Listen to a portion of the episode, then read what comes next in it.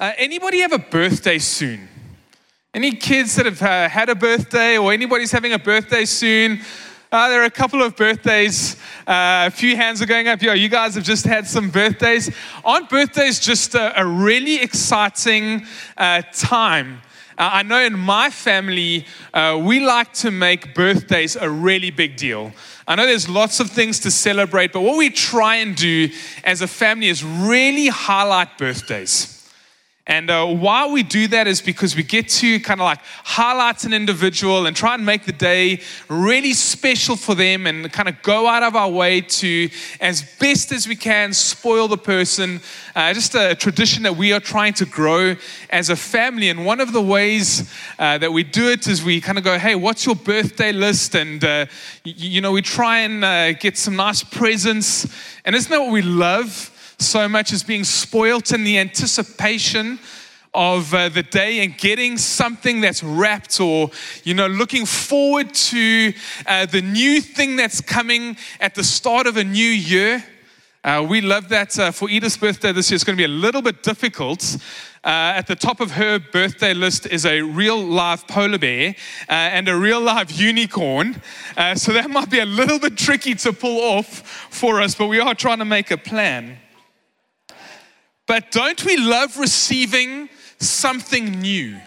I mean, if you think about it, when, uh, uh, again, just thinking of our kids, whenever they get a new pair of shoes, it's kind of like they leave the old shoes in the shop and wanting to walk out in the new pair of shoes that they've gotten. You know, if we uh, get a new toy, I love board games, and there's just something about unboxing a brand new board game and kind of like breathing in that brand new box smell. I mean, uh, some of you guys might know this. One of my uh, a memory that is so strong for me is uh, uh, this might mean something to some of you, but I once got a county warfare cricket bat. Back in the day, it had a, it had a black handle, black stickers, and walking out to bat for the first time with my new cricket bats, I literally felt like I was a protea. Just uh, no one stood a chance. I can't remember what happened in the game, but the memory of walking out with the brand new bat is so still vivid in my mind. But we love the experience of receiving something new, buying something new, getting something new. And this is what today is all about for me. And what I'm so reminded about at the heart of Easter is that when I think about what this day has meant for me in my life, it's when I came to Jesus that first time, remembering his death on the cross, understanding what my life meant, and leaving that old life there and walking away in the new life that Jesus gave me. It's so incredible to remember that today. I'm only standing here before you today because of the new life Jesus gave me. I left my old life behind. I was given something new. And I walk and live in that new life today still. And it's just so great to enjoy and anticipate that the cross this morning is not kind of the end for us, it's only the start. It is the beginning for us as, as people as we come to faith in Jesus. It's where it starts for us. And isn't that just so great to celebrate? We're going to be looking at some of that this morning. So, if you have a Bible uh, here this morning, why don't you turn with me to the book of Colossians? Uh, just so you know, as a church, we have decided we're going to camp out in this part of the Bible for a little while, and uh, we are going to be doing this over the Easter weekend. We just, uh, what's kind of coming up in this part of uh, the Bible is just some incredible stuff that speaks into uh, the heart of what we are celebrating this weekend, and uh, we've just decided that we're going to spend some time here, and it's really exciting. just to kind of help orientate you. Uh, this is a letter that was written by a man by the name of Paul, and it was written to uh, a little church uh, that was doing so well. Paul was in prison. He had heard about this church. Someone from the church had then come to him and uh, they were kind of talking about what was going on. And so, and in some encouragement back to the church, Paul writes this letter. Paul was this guy who just because of his new life in Christ uh, took the message of Jesus uh, pretty much to his generation and the known world at the time and is responsible for a lot of writing, particularly in the second half the New Testament. And so we're going to read from that letter. So, Colossians chapter 2. And if you can find that, and from verse 9, we are going to read a bit together. Verse 9 For in Christ all the fullness of the deity lives in bodily form. And you have been given fullness in Christ, who is the head over every power and authority. In him you were also circumcised in putting off the sinful nature, not with circumcision done by hands of men, but with circumcision done by Christ. Having been buried with him in baptism and raised with him through your faith in the power of God who raised him from the dead. A lot of things going on in here. And again, just to help orientate you with a little bit of context, uh, some of the issues that this uh, church was facing is some pressure from some external kind of uh, groups within the community. See, this was a town in a, a Greek Roman culture. There was also a lot of uh, Jewish people from Israel who were in this town who had also, from that background, come to faith in Jesus. So this church had some pressure from the Greco Greek Roman culture, which was basically this guys, you're free to worship Jesus.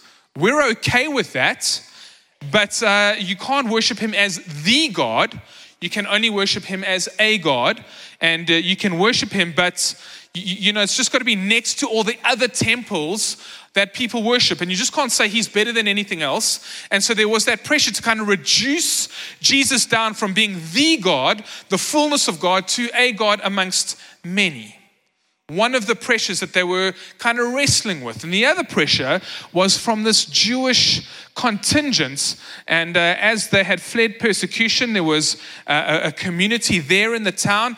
They had responded to the gospel as well. But they were wrestling with some of their culture and this new faith that they had in Jesus part of their culture in the Old Testament, some of uh, what they grew up with was the sign of the covenant being part of what God did with Abraham, and the sign of that was circumcision and obedience to all the laws of uh, their customs and the Old Testament. And so these guys that are now coming to faith who were not Jewish, they're going, actually, you need to kind of go the whole route. Your faith isn't complete until you do all of this other stuff in the Old Testament as well.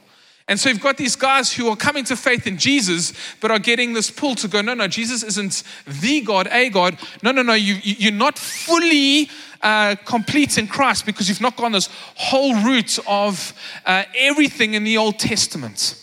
And so, what we've been discovering through this journey in Colossians, and if you are new, I'd encourage you uh, all of our messages, and this is maybe message number six, I think, in this series that you can find on our app or part of our podcast. And I encourage you to go back and listen to some of those. But Paul is writing to this church and he's trying to help them navigate through all of these things. And the way he's doing that is to get them to think past and push past some of these issues to the reality of who Jesus is. And he's getting them to the heart um, of our faith, which is uh, coming to a full knowledge of who Jesus is as a person. Let's move past all of this side, this pull to kind of nominalism and this legalism that's pulling you on this side, to the heart of what it is, which is his desire for them is to know the fullness of Jesus. That is at the heart of what he is saying to them and the heart of this passage. And as the church and as leaders of Riverside, and today of all days, our desire for you as a church, as we are uh, confronted again by the work of Jesus, is that you would understand what is at the heart of our faith, at the heart of what we're doing here, is that you would know the fullness of Jesus. You see, when we come to Easter, we're reminded about the facts. so many people will, will talk about what happened on this day, what happened to Jesus, and everything that he went through. And those facts are really important for us. And we'll talk about the physical facts that we know the resurrection happened. Those are really important things for us. But as we mentioned, this is the, only the beginning. The, the, the cross is the starting point. And so those facts, they're important, they're significant. In fact, as I've said, this is the most significant event in all of history. But the facts point to a purpose. And the purpose of the facts, the purpose of us remembering the cross is the point, and the purpose is that you would know the fullness of Jesus. Not to be aware of what happened, not to be able to recite the facts of what happened this weekend, as important and as central as those are, but realize the gravity and the purpose of this event, which is that you would know the fullness of Jesus. As we look at that passage, and that's what Paul goes to when he says this, for verse 9, for in Christ all the fullness of the deity lives in bodily form. Again, what he's talking about there is Jesus is fully God. There is uh, there's no kind of being able to water that down. When we think about Jesus, we think about the fullness of God who came to us in fullness. And I love what this means for us is because we were not left alone in our sin, in our struggling, in our striving. We were not alone. Jesus comes to us, the fullness of God. And then this incredible statement that comes after it. And you have been given the fullness of Christ. So there's kind of two things are happening. Jesus comes to us, the fullness of God, and because of that, we have the fullness of Christ. It's an incredible thing. And uh, uh, to help understand this, uh, what is the opposite of fullness? Empty. Right? It's a really interesting word, empty. Uh, some of you have experienced empty when you run out of petrol on the side of the road. Okay, when your petrol tank is empty, you are in desperate need of help. Uh, my record is three times in one day. Uh, I kind of got things wrong coming back. Uh, I badly planned a mission trip coming back from Namibia. Those of you who know about a mission trip to Botswana, I've learned a lot. Uh, so that won't be happening. But uh, ran out three times in one day coming back from Namibia. It was incredible. Uh, but we know the, the, the, trauma and how desperate we are when that is empty. You know, we, we know in our own lives and experience this word empty. Okay, some of you guys know the trauma of an empty fridge. But uh, there's, there's something in us that uh, kind of is so afraid of that empty feeling in our lives. And some of you know what I'm talking about. Because we have this drive inside every one of us to worship something. We might not use the word, I worship that. But there is this, this engine in us that pushes us to deal with the emptiness that we find in all of our lives. Some of us would uh, view that emptiness as loneliness. And so our lives are all about relationships. And so we bounce in and out of relationships, trying to find meaning and fulfillment in, in a person to deal with the emptiness or the loneliness that we feel in our lives.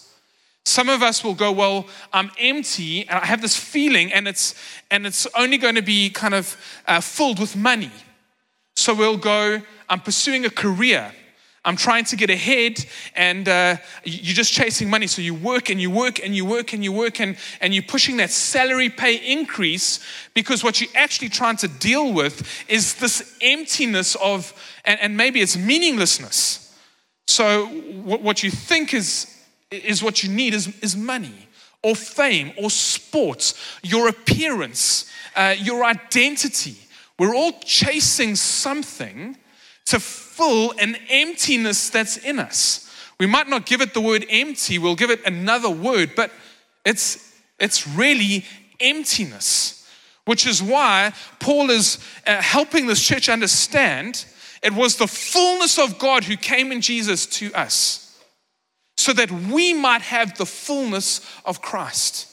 Because he knows the whole world is chasing after something because we were created for the fullness of Jesus.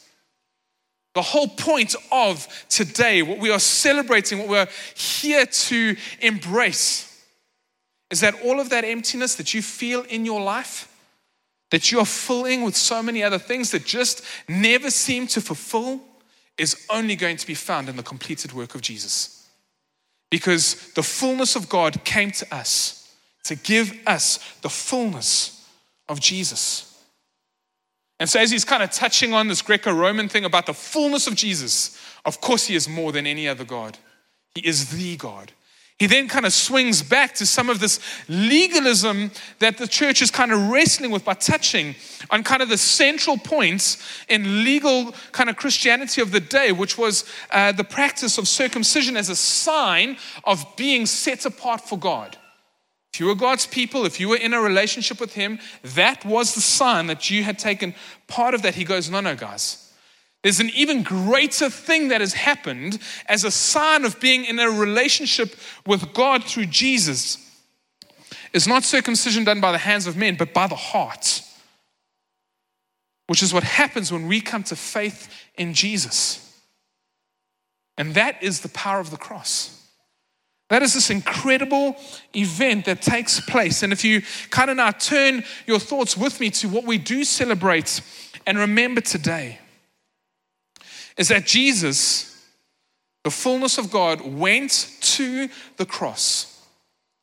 And as we know, he was arrested uh, by Roman soldiers, that he was tortured and beaten and eventually nailed to that cross, which was uh, the way that Roman soldiers executed common criminals. But some significant things happened while Jesus was up on the cross. Because you see, the event in itself, the purpose of it, there was so much power going on in what Jesus was doing. And we often miss that because we kind of get caught up in the tradition of today. And there's two things I want to draw your attention to. The one is while Jesus was hanging up on the cross, a cosmic event took place. We don't know much about it.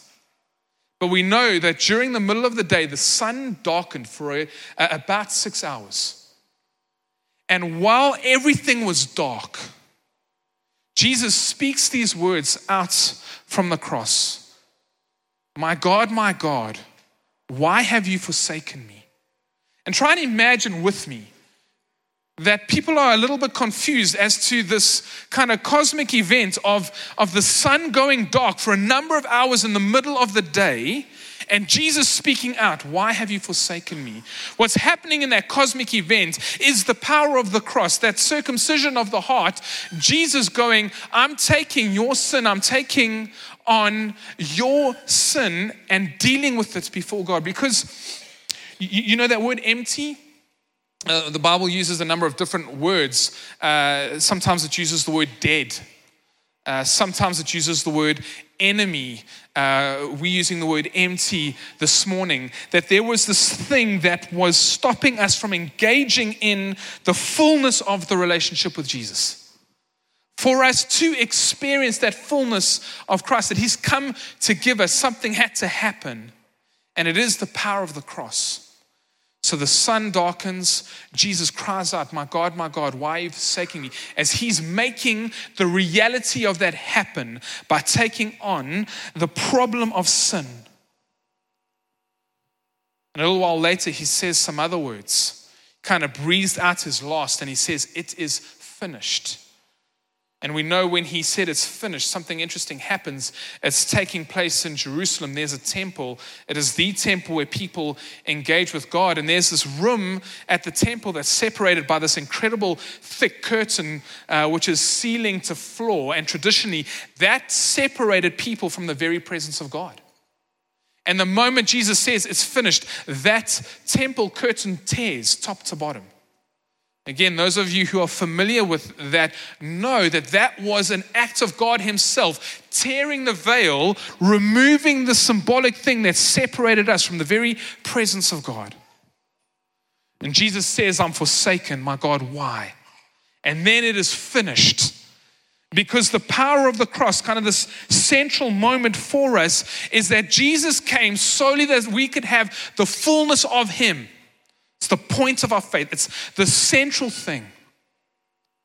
And he accomplishes that by his work on the cross. The power of the cross is that he takes our sin, he removes that which separates us. So when Paul says the fullness of God was in Jesus, and because of Jesus, you have the fullness of him in you.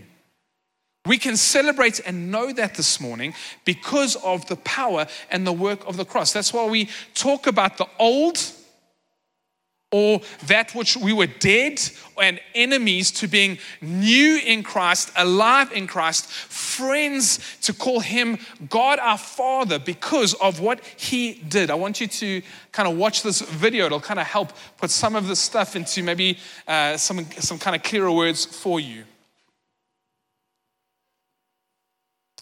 Ephesians 2, verses 4 and 5. Because of his great love for us, God, who is rich in mercy, made us alive with Christ, even when we were dead in our sins. It is by grace that we have been saved. We remember the significance of today. We come and remember what he did in our place for our sin.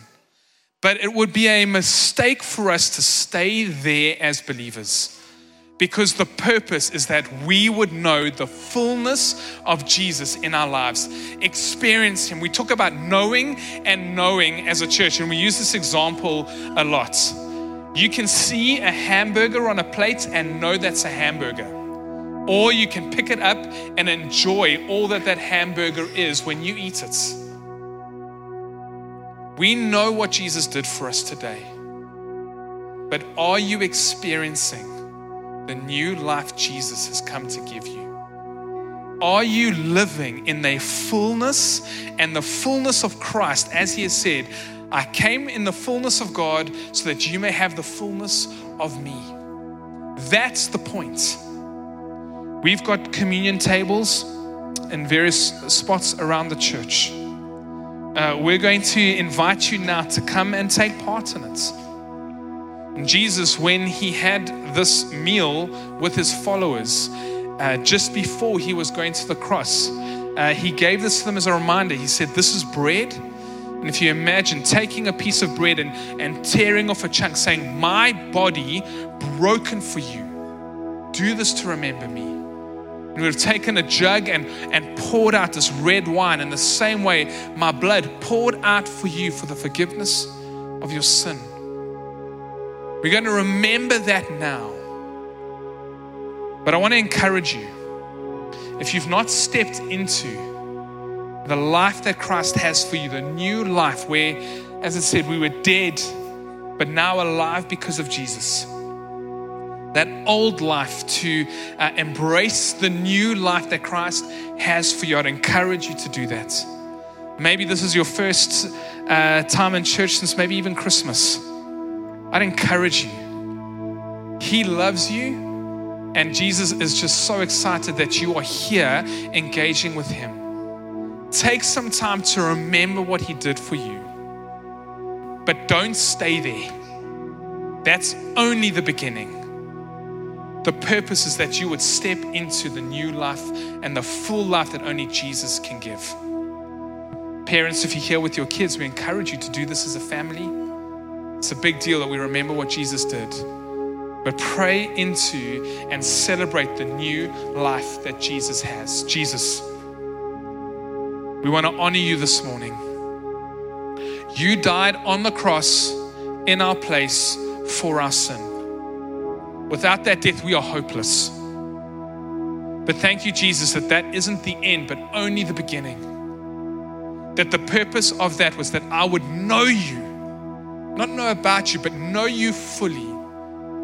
That because of what you've done and the change that you've done in my life, I was able to leave that behind at the cross and walk away in the full new life, forgiven and saved, Jesus, by your grace, your love, your mercy.